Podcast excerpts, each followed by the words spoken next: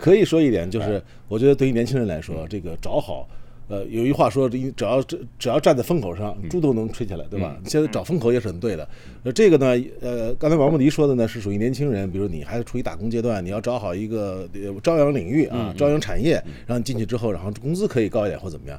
还有一些年轻人做的比他们更好，你比如说，现在如火如荼的共享单车，嗯，呃，咱们啊，对，